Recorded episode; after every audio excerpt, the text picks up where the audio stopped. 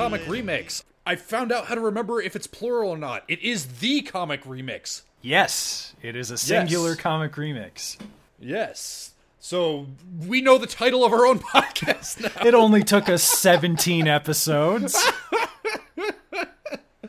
Ah, and today we read, or at least I read, The Man Who Laughs. I know that's uh, something that you've had for a while. I read it within a year ago, so I know it generally. Did you read? I think there's two stories in here, isn't there? Uh, let's see. Yes, there's uh, there's the main story, and then there's some wackiness with the OG Green Lantern, uh, Alan Scott. Yeah, I don't remember that nearly as well, but uh, I remember not being offended by it. It was fun, and also it's drawn by not I wouldn't say one of my favorite Batman artists, but one of the lesser sung Batman artists. I really like Tim Sale's version of Batman. Yeah, yeah. I mean, I I enjoyed the art. Uh, it was like this is the problem anytime you're trying to like mix different generations of superheroes because Alan Scott's supposed to have been active for like a long, long time. He's kind of supposed to be the old guy, as I understand it. Yeah, yeah. In a lot of continuities, he's like one of the people who inspired Batman. Yeah, but he looks exactly the same age. Right, and everybody is calling him an old man when he just looks like maybe he's five or ten years older than everybody, not like 20 or 30 like he should be. Yeah, like if that. I mean, dude, dude looks thirty on the outside. But that's just general comic book art. Everybody looks like they're in the prime of their life. yeah, at all times. If if you're supposed to be a teenager, you're a foot shorter, even though that's not how puberty works. but yeah, as far as the main story goes, I mean, it is a loose retelling of the Joker's origin story. Yep, the Bill Kane Bob Finger uh, origin story, where he he calls people up on the radio and goes, "Hey, everybody, I'm planning on murdering somebody. This is who I'm murdering. He's going to be dead by midnight." Yeah, it was. It felt pretty '90s. Was this '90s or was this 2000s? Uh, this was published in. I'm going to look at the date. Uh, Oh wow, 2000. Okay, 2003. So I wasn't that far off. I r- initially saw the republishing in 2008, and I was like, "Really?" Yeah, yeah. It doesn't. I mean, I guess that's only a five-year difference, but sometimes you can feel those five years, and this this definitely feels a lot more 2003 than 2008. I think this was one of the things that put Ed Brubaker into people into people's minds. I think he did Captain America just after this, his run on Captain America, and then he started doing indie stuff. He might have done some indie stuff before this, but um, yeah, Sleepers probably before this. But I really, really like Brubaker, and when he gets to work on major people, it's kind of a treat for me. I still haven't read his Captain America. But it it feels very like grimdark for the sake of grimdark. Look at all the murderous murders that happen. A little bit 90s leftovers. Yeah. It's it's not certainly not the worst example of that, even that I've read for this podcast. But then again, when you read all of Age of Apocalypse, it takes some doing to be the worst example of '90s ass '90s. Well, and and Batman has his run of really terrible 90s stuff. One of the things like I want to actually read the tail end of that era of Batman because they got him out of that hole in really interesting ways. Chuck Dixon and I think maybe Ed Brubaker was involved in that too, but uh, I liked Cataclysm and No Man's Land, which is the big earthquake that hits Gotham, and then Gotham is like turned into like the government is called in and goes like we need the the National Guard, and the government goes, eh, you're fucking on your own, Gotham. You did you were you aware of that story? I think that's the story leading up to or like right after Bane's introduction. Okay, no, I've I read a little bit of uh, Nightfall, enough to know that I didn't really care. No, Ni-. Nightfall. Nightfall, other than introducing Bane as a major character, is really, really bad. Yeah, and even like I've never been a big Bane fan. I don't, you know, he's so often relegated to just big dumb muscle, Which is a shame because he's, not. That's exactly like the. I mean, not the exact antithesis, but he is supposed to be a smart, muscle bound guy. He is supposed to be Right. like the mastermind behind things who is like, "Oh yeah, I fucked everything up for you, Batman. Now let me break your fucking back." Yeah, and so I I I knew that going in, and then I was reading, and it's like, yeah, I don't think this is any better though. It's just one more of those edgy, grimdark '90s villains that just gets brought in out of nowhere, and it's like, oh, this guy's smart enough to take on the Batman. Fuck you. I don't know. He felt uh, he felt kind of villain suish, to be honest. Yeah, he like he's a he's a character with a lot of potential, but that potential is rarely met. Yeah, and, and actually not not so unlike Apocalypse. Uh, he's one of those that that's never quite been done what you'd call right, but then you go back to the source and realize no, They, it's it's not that they're fucking him up in adaptation. they it's- just never knew what to do with him. yeah, just never quite lived up to his potential to begin with. like they came up with a cool idea or just a concept that looked cool and like a good origin and then they were like, "Well, what do we do with them?" Yeah, and and actually that's a criticism that I have of the man who laughs as well, just like going out of their way to build up their villain in a way that feels forced and artificial. Like Batman is always talking about, "Oh, I keep forgetting how fast he is." Like he's fighting Batman in hand-to-hand combat and sometimes kind of holding his own and sometimes seeming to kind of kick his ass and it's like, "Ah, hand to hand has never really been what the Joker's all about." It, it depends who writes Joker. Some people have him as like a really like capable fighter and or unpredictable enough to be capable. And then some of some of them just have like, oh, he he fights dirty, so every now and then he can get the upper hand. Or some of them have like once he's once Batman's throwing fists at him, he's like, whatever, just beat the shit out of me, I don't care.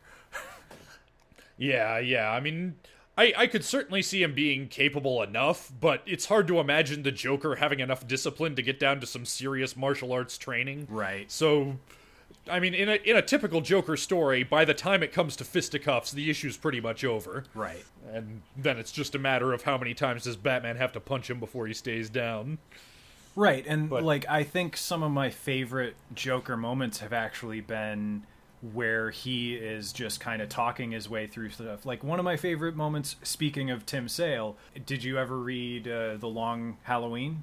Uh, quite a while ago. My favorite moment, at least for Joker, in that is the one where he confronts Harvey Dent when he buys his wife and him a new cottage, like a new house, and they're like, "Oh, this is such a great gift. I'm gonna." And and Harvey knows notices something's wrong and goes, "Go up to the bedroom. I'll be up in a few minutes." And Joker is just at the Christmas tree and is like, "Hey." I'm just here, and he, he's basically there to threaten him, and Harvey just beats the crap out of him, and then uh, Joker makes a point uh, while he's getting the shit kicked out of him, and then kicks a low blow to Harvey and just goes, "Don't fuck with me, Harvey," and then leaves. And he didn't. He was threatening throughout the entire time, and half the time he was getting the shit kicked out of him. Yeah, Joker is always much more interesting when he's uh, more of a mental adversary, uh, or or better yet, a philosophical one. Like you, th- you think of that moment in in the Christopher Nolan Dark Knight, where Batman's charging him with the motorcycle, and he's just standing there like, "Come on, do it! Come on, do it! I want you to do it! Come on, do it!" Mm-hmm. It's like that. That's Joker. Or, doesn't. or another Nolan moment is when he gives Harvey the gun in the hospital bed, and he's like, "This is what I do. I'm an agent of chaos." yeah. And then Harvey flip gives him the coin and goes, "You live, you die." And he goes, "Oh, now we're talking." Yeah. So yeah, that's that's the Joker that I like, and honestly, it didn't feel like there was a whole lot of that in this story. Like it's a pretty a pretty straight like revenge story. I mean, of course he's crazy, so who he wants to get revenge on is everyone in Gotham City that's not him for not having gotten their lives ruined the way that he did. But like even that much of an understandable motivation is kind of more than I want out of the Joker.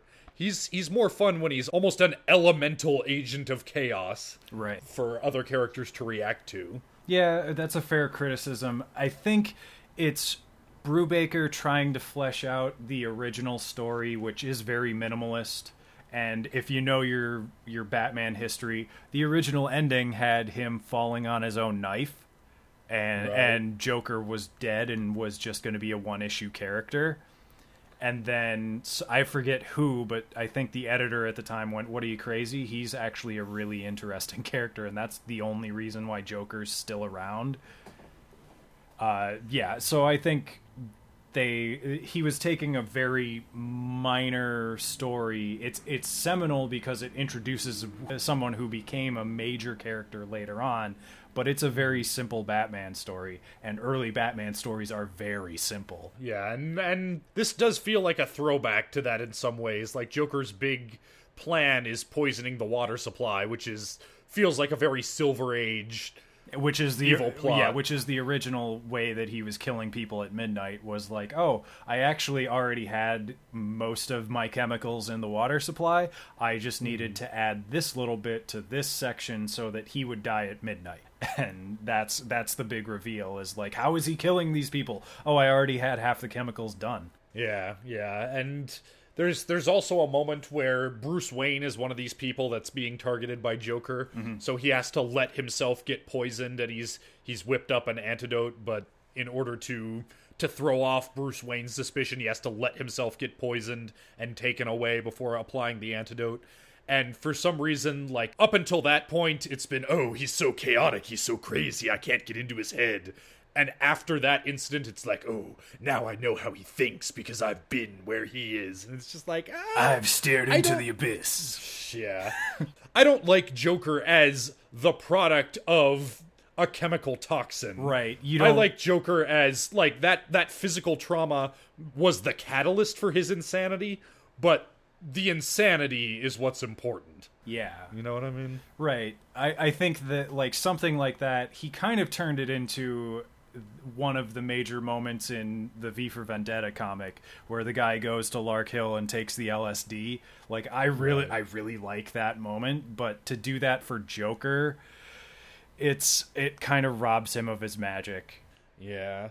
So that's that's the man who laughs. I mean, it's it's not a bad read by any means, but as like I don't know that Joker's really a character that needs an origin story. Hence why Well, this is been- this is really a loose origin story. It's just an expansion on his first story. Yeah, yeah, and it's you know in in continuity, it's supposed to be Batman and Joker's first encounter. Yeah, and and I think there, uh, Brubaker's heart was in the right place, bake, making that first encounter more epic. But I don't know if it fully worked. Yeah, it's it's fine. It's just not what I was expecting, and especially after coming off of spending so much time talking about the Killing Joke, which for for all of the many problems with that goddamn movie, the original comic like did did Joker's origin in a way that I appreciated. Mm-hmm. And I, I actually really like The Man Who Laughs. People should check it out and kind of give it. There, I think it's worth reading. It's Yeah, just, absolutely. it's just, you may not think of it as like a, a seminal Joker piece. Some people do, some people don't, and it's up for interpretation either way. Yep. All right, so from there, shall we move on to something we both read this week, which was Brian K. Vaughan's Ex Machina. Yeah, it, uh, what was it? The first twelve? Uh, how many issues were in the first volume? Uh, eleven, I think. Okay. Yeah. Once, once again, fun with comics collecting. I bought the trade paperback, which is up on Amazon, and then Alex gets back to me a couple days later. Hey, by the way, did you read book one or volume one? I'm like, oh shit, there's a difference. God damn it. Yeah, yeah, 'cause- because it was different printings, and like you got the prestige stuff, so that was like the big full. Like, if you, is it a hardcover or is it, or is it just a Uh, big paperback? No, it's it's a trade paperback. I mean, it's not even. It's it's a little thick, but not like noticeably so. Well, uh, where does it end? Just so I know we're on the same page. okay. Um, flipping over here, it ends with uh, with guy in hoodie saying "street lamps out." Oh, uh, then I'm actually further than you, I think. Let me. Ba, ba, ba. Nope, nope. That is that is where I ended. Yeah, yeah. Somebody recognizes him on the street, and he goes, "Nope, nope." Yeah, Yeah. I, I get that all the time. Yep. Uh, yeah, yeah. I, that's where I ended. I am w- reading this on my phone through Comixology, which I actually really appreciate this now. I was never a, a proponent of digital comics, but their guided read is really interesting to me. Have you Really, I haven't. I have not tried it at all. Uh, Comixology has a feature where you can read all of the page at once, or you can use their guided view, which goes panel to panel the reading order it's supposed to. Ah, now that's handy. And then it also, yeah, it, it also for bigger stuff with like captions in the corners, like in multiple corners where it would be tough to read as a full page, they actually swoop over to the first pan- uh, first panel of uh, narration, then swoop over to the other side for the second. It's really cool. That's nice. Yeah, I've I've always said that uh, electronic comics is a good idea, but that probably won't see its full expression until really talented people start making comics specifically for that medium instead of adapting stuff that's meant to be read on the page. I think Comixology is on the right track. If they have not, like, if they are not the like on the cutting edge, they are really close. Well, I will have to check that out because the only comics, anything that I've really read on a screen, uh, I mean, not counting scanlations, uh, is is Dragon Ball, which uh, I got some of that through Amazon and read it on my phone on the Kindle Reader, and it's it's acceptable, but it's not the best way to read that. Scanlations. You mean you supri- uh, support pirated comics? Uh, hey, hey, man! I bought all of those Berserk volumes the second they came out in the U.S. No, no, no. I I've done the exact same thing. I think I mentioned even on the podcast once that uh, when we were talking Frank Miller, that I I downloaded Holy Terror instead of buying it, and I told my comic book guy, like my comic store guy, that no, man, I'm sorry, I didn't I didn't want to spend money on it, and he was, I don't blame you. it's garbage. But yeah, Ex Machina, I suppose we should also say nothing to do with uh, the movie with sexy robots. No. And noth- nothing to do with the anime Appleseed Ex Machina. Totally different thing. Yeah, it is. It is a Latin phrase means from the machine. Full full uh, expression is Deus ex machina, which is God from the machine. Which is I'm gonna go super nerd here because I I took Latin and I also took theater. And Deus ex machina in like theatrical and drama stuff is like a weird coincidence that just moves the story forward and saves everybody's asses. Um, Right. It's or because back in the old, old, olden days when playwrights would uh, write themselves into a corner and couldn't figure out a way out of it, they would have a literal god show up to save the character. yeah, and and Uh, they had like a crane-like mechanism that lowered the god character into onto stage and then raised them up when they were gone, and that Right. thus Deus ex machina, God from the machine. Right. So when you're using it uh, in in writing, it means being very lazy, and it's not a good thing. But here, it's uh, literally talking about machines because that's our main character's superpower. And we use that phrase a lot, as you just pointed out, with the like not to be confused with this or this or this or the Deus Ex video game series, because Yep. there's a lot of nothing ways. to do with that either. there's a, there's a lot of ways to use that phrase and kind of have multiple meanings with it because computers are becoming godlike stuff like that but this is about a guy who st- oh, where do we start i mean because Yeah, it, it jumps around Yeah, it jumps around a lot. It's told out of order, but I guess the the short version is Manhattan civil engineer finds this. I, I we're not sure if it's an alien artifact, but some kind of artifact which explodes and gives him superpowers. He can talk to machines, and of course the old joke is so can you or I. But when he does it, the machines listen. right So any anything more complicated than like a handgun, he can like if somebody's pointing a gun at him and is about to shoot him, he can say handgun jam and it'll jam up in their hand. I, I liked it because there was my favorite moment with that was it actually made me second guess him there's a moment where somebody from the government is like, "We need you in our pocket," blah blah blah blah blah, and then they screw him over later. And during their first conversation, he goes, "You know, you guys were pretty stupid sending a guy with a fucking pacemaker here, right? Because I could do, I could kill you anytime I wanted." And then uh, he screws him over over the phone, and Mayor Hundred, yes, he, his name is Hundred. Mitchell Hundred. Mi- yep. Mitchell Hundred. Uh, This book is called The First Hundred Days. Ah. Wah, wah. but uh, but yeah, he throws the phone and goes, "Fucking die!" And then his one of his uh, inner circle people comes into the room and and he goes. Like with news, and he goes, "Don't worry, don't worry. I was talking about the phone. I was talking to the phone, not his pacemaker." Because I, I initially went, "Holy shit! He just murdered that guy out of spite." Man, I didn't even think about that. But uh I mean until he said it obviously. But uh so yeah, gets these superpowers and has a very short and very lame career as a superhero. well, lame up until mm, 9/11. Yeah, well, that's the because you know they show just like disconnected little flashbacks of his short career as a superhero, and boy, he's trying, but he's just turns out that if you're, you know, this is something that at least tries not to work so much on comic book logic, and when you take the comic book logic out of the picture, like, yeah, he's trying to like make contact with somebody on the L- NYTPD to kind of be his Jim Gordon, and they are having none of it. Yeah. Like, no, no, you are a vigilante, and I want to bring you in. You need to stop what you are doing, please.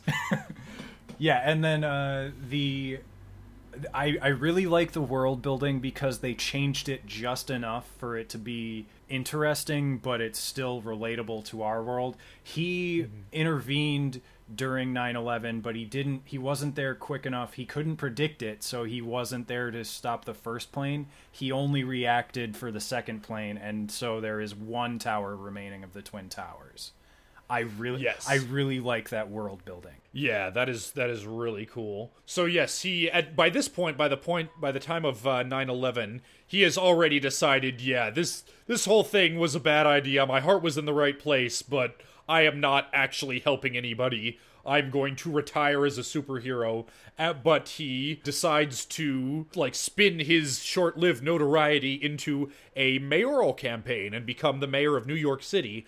Not really expecting that he'll win, but as many he runs as an independent and goes like at least i can push people in the direction of the, what i want to talk about Yeah, so, you know, Bernie Sanders basically. well what bernie sanders turned out to be yeah yeah, I mean, boy, we all hoped, but that that might be getting into a little too much real world politics for a comics podcast. Yeah. But uh But yeah, not really expecting he'd win, but wanting to at least, you know, get his preferred talking points talked about, maybe push the candidate that was closest to his side closer to his side in order to take the votes that he otherwise would have gotten. You know, being very realistic about this. But then 9 11 happens, he puts the suit on, manages to save a lot of lives, and actually wins. And it's like, oh shit, now I actually have to do this job. Mm-hmm. and i like that he's he's intelligent he's not completely in out of his depth as a politician and yet he constantly it, it makes you feel like every politician is just like working on this like just flying off the seat of their pants like Yeah, or actually, it, it makes you feel like a lot of them are probably a lot smarter than you give them credit for Right. when you see all the shit that he has to deal with. they're at least Not, you know, capable of multitasking when you think they're a complete moron Yeah, yeah, because he's I mean, and he is not an idiot. Like you say, he's not a like total fish out of water. He has, you know, considered opinions about issues. He has a seemingly a pretty talented political mind for getting the things that he wants to do done and like a pretty good temperament for this kind of work. Like he's able to he he's pretty thick-skinned, doesn't let it get to him as much as you would think. But at the same time, you can tell that, yeah, this is not a job that he was really prepared for, and he is kind of figuring it out as he go as he goes along, which is a really nice balance to strike, and I think they do it very well. and I was surprised because I, I went into this knowing very little of the political side, but he they actually use it to address several major issues. There's a school, sh- uh, well, not a school shooting, but uh, Uh, Yeah, well, pr- pretty close. It turns out, and spoilers as always, somebody's going around killing uh, snowplow drivers. during one of the nasty snowstorms of the 2000s that hit New York. Yeah, and it turns out to be a depressed high school student uh, who is like using this as he's planning to kill himself, but before he goes, he wants to cause a bunch of snow days so that he'll be well remembered because he's, you know, the the geek that everybody hates. Right. And then they use I think this was even before well, it was definitely before the legalization of gay marriage, but it was during Yes. it was during the big talks about like uh, civil unions and shit. And Yeah. uh, one of his main inner circle people has a gay brother who was a fireman during 9/11 so he's like this will be great. I'll I'll marry them and blah blah blah. And then it gets into the homophobia of Yeah. it too because he gets uh, into a relationship with a reporter who decides eh I'd rather work crime unit instead of politics anyway let's have a, a relationship and she's all for it and then when she finds out what he's doing is she's like were you using me to cover so people wouldn't ask if you were gay Yeah, and he, to to his credit, uh, doesn't straight up deny it. Although, I, maybe it was just my reading, but it seems like he was kind of into her to begin with. Right. It's just well he I, I think he says in the comic at some point is like well at first yes but yeah.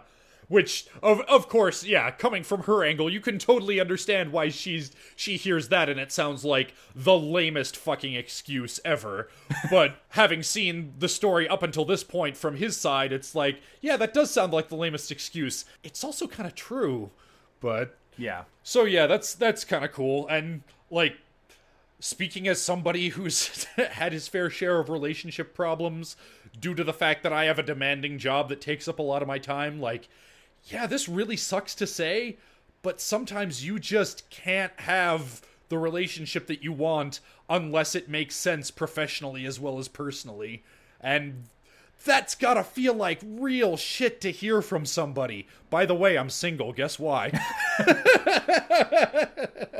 of course, I've I've never had to be quite that cold-blooded where it's like, well, I can't date you until I need somebody to prove I'm not gay.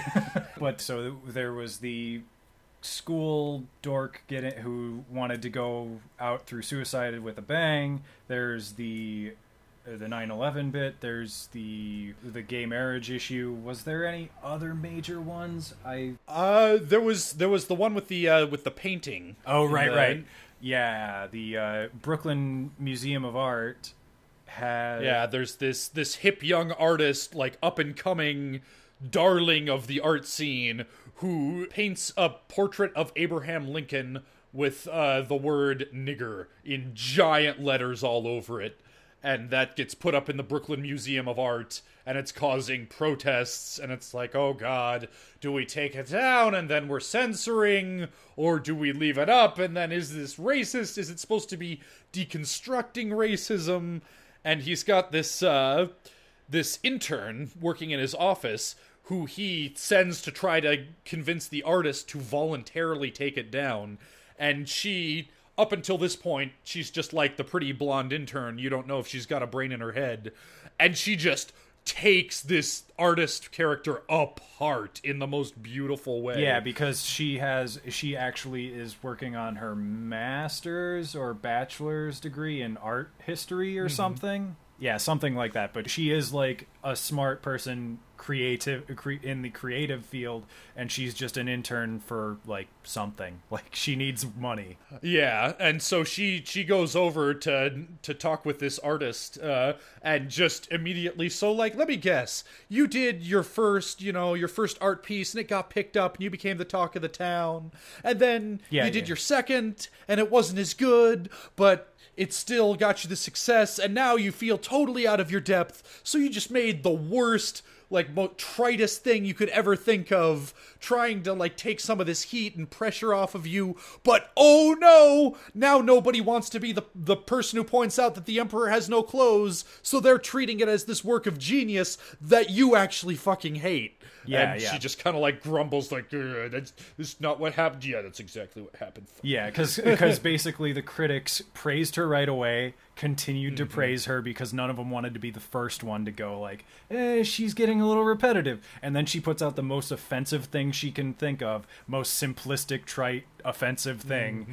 just to get buzz and like, "Oh, now uh, love this." And art critics are still like, "Oh, it's amazing. It, it's great." And so yeah, but the African American community is really not cool with it. Yeah, I wonder why. And so she the the way that subplot wraps up is that the artist who's not willing to take it down because then it would appear as though she were cowing to pressure. She puts on a ski mask, sneaks into the art museum and throws a bucket of paint on it and yells death to racism and then like kicks the security guard in the kneecap and runs out and so then it's it's taken down because it's been defaced which that that might have been one like one of the few plot points that leans a little bit hard on comic book logic Right. because it's like oh in addition to being this you know well regarded artist she's also a fucking ninja okay but but you know what She it was fairly fit in that. yeah but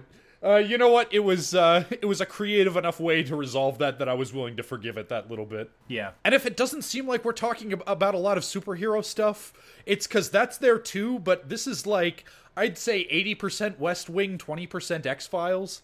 A, a little bit of Iron Man sprinkled in there too. Yeah, yeah. In, in addition to be able, being able to talk to machines, he also seems to be a preternaturally talented inventor. He whips himself up a jetpack in a cave with a box of scraps, etc., etc. He Yeah. made himself this like sci-fi looking ray gun thing. Yep. And uh, he's got some cohorts who were in on the entire thing when he was a superhero. One of them is now his security detail guy, and then he has this old Russian mentor who was a friend of the family when he was young, and he is very much just like, hey, we need. And by the way, during the uh, bombings of uh, Snowplow guys, they thought that he was involved. Yeah, they thought that he was trying to get him to come out of retirement because he has been not at all shy about saying this politics stuff is nonsense. You need to be out there doing real good, saving lives. And he's just constantly like, "Look, you you're a good friend. You are wrong. I did not do very much good out there. I didn't like my criticism of the super Su- the the Suicide Squad that they didn't do much that a team of SWAT guys couldn't do. Right. Like he is very well aware of that here. Like, yeah, I've got some powers. A team of SWAT guys is going to be way better at doing what I was trying to do than I was. Mm-hmm. But there is there is also so yeah, there's there's that whole thing. It turns out that it uh, so this this artifact that gave him his powers had this like glyph on it that nobody's been able to decipher. It looks vaguely Chinese. Like everybody says that it looks vaguely Chinese, and it does. It looks Yeah, I mean, it A- really Asi- doesn't, but it looks more like that than anything else. right. It, it's it's one of those alphabets where it's like it looks like Chinese or Japanese, but not really. Yeah, like to a Westerner, that's the first thing you would say. I'm sure a Chinese person would say it looks Hindi or something like Yeah. that. So it, these glyphs are now showing up in subways and and like all over town. And when people look at them too long, they start to act funny, and it's really like creepy and X Files y and like, ooh, Okay, you yeah, got that- your powers and you seem sane, but whoa, these people are getting really gouge their own eyes out with a pen or slaughter their entire family with a with a butter knife. Crazy. Yeah, I, I, I was wondering what you meant by X Files. That that part is very X Files. Uh, so that's that's still. I mean, it's it's book one. It's lots of cryptic hints, not a whole lot of answers yet, but it's. I think they're doing a good enough job, especially since like the West Wing stuff is really interesting and well done. So I think that's doing a great job of carrying the story. While they drop these little uh, arc myth uh, hints about what the larger plot Well, might turn into. It has a moment. It has a storyline where they actually have the results of one of those because you see every now and then as asides these people doing weird shit, and then there's an in one of the arcs, one of the guys who was put in charge of like being a contact for him after he came out as a superhero and went, "Hey, I'm Mitchell Hundred. I'm I am the Great Machine, which is his superhero name. Uh, Right. I, I am retiring." Uh, they they had a bunch of government agencies were like, "Oh, well, since you are a vigilante, but you have an interesting power that we can use, we're going to have you constantly check in with the NSA over here and the FBI over here and the CIA over here um, because we have questions." And one of those guys, the guy from the NSA who was in contact with him, eh, he was really upset after 9 11 because he said you didn't do enough. And th- they had a really bad fight and he eventually they eventually split up. And then after a while in the story uh, they say that they haven't seen him for fucking months and his family was discovered. His his uh, his daughter was eviscerated and all we found of the wife was a hand. So he's out there somewhere and he's we want to drag him in because he fucking murdered his family and the reason they think that they think he is crazy is because he had the original glyph that or at least part of the glyph that turned uh, Mitchell into uh, what he has. And the long story short, it doesn't turn out to be the agent, it turns out to be the agent's wife. Yeah, who the reason they found nothing but her hand is because she chopped it off and replaced it with a robot hand. Yep, because she gained the power, uh, like, because she was exposed to the glyph, she could do really good maintenance and stuff. And Yeah. she attacks him while he is. Uh, oh, yeah, he has a tendency, because he can talk to machines, he talks to his old jetpack. And it basically the entire narrative is him just talking and like this is what happened. He's talking to his jetpack, which is a little crazy, but yeah, I think it's basically his therapy sessions. And Yeah. uh, she fights him while he's talking to the jetpack, and then eventually he throws the jetpack at her, and he goes, "I'm sorry, kill yourself," and the jetpack fucking explodes in her hands. I, that's some of the best stuff. Is just him like finding interesting ways to talk to machines. To me, Yeah. So yeah, I very much enjoyed this. This is actually my second time reading it. I read it years ago and I think got really broke right after and couldn't really uh, afford to keep going with it. That was during my heavy whatever the library has comics reading phase and they only had volume 1. Right. But I'm my order for volume 2 is already in cuz I want to see where this goes. I can just immediately get it on Comixology. Well, isn't that convenient? I have to use Amazon Prime, neither of which are sponsors of this program, but we'll sell our souls for very cheap, so get in touch if Yeah, yeah. y'all are listening. uh, uh, Loot Crate also, if you want. Um, yeah. uh, Blue, Blue Apron. I would totally Did- cook better meals if I had Blue Apron. I would cook worse meals, but lie about it. What you're not a, you're not a fan? uh, I actually don't know, but I like uh, I like a less planned, more throw some shit in a pot and see how it tastes Oh, okay. uh, style of cooking. Okay. Did Uh, did, Na- uh, Nature Box, I have used those, and I can. Uh, boy, this really is turning into the unpaid sponsorship hour. I've used Nature Box. I used one of those bed in a box things that. Oh, man, I have a Casper.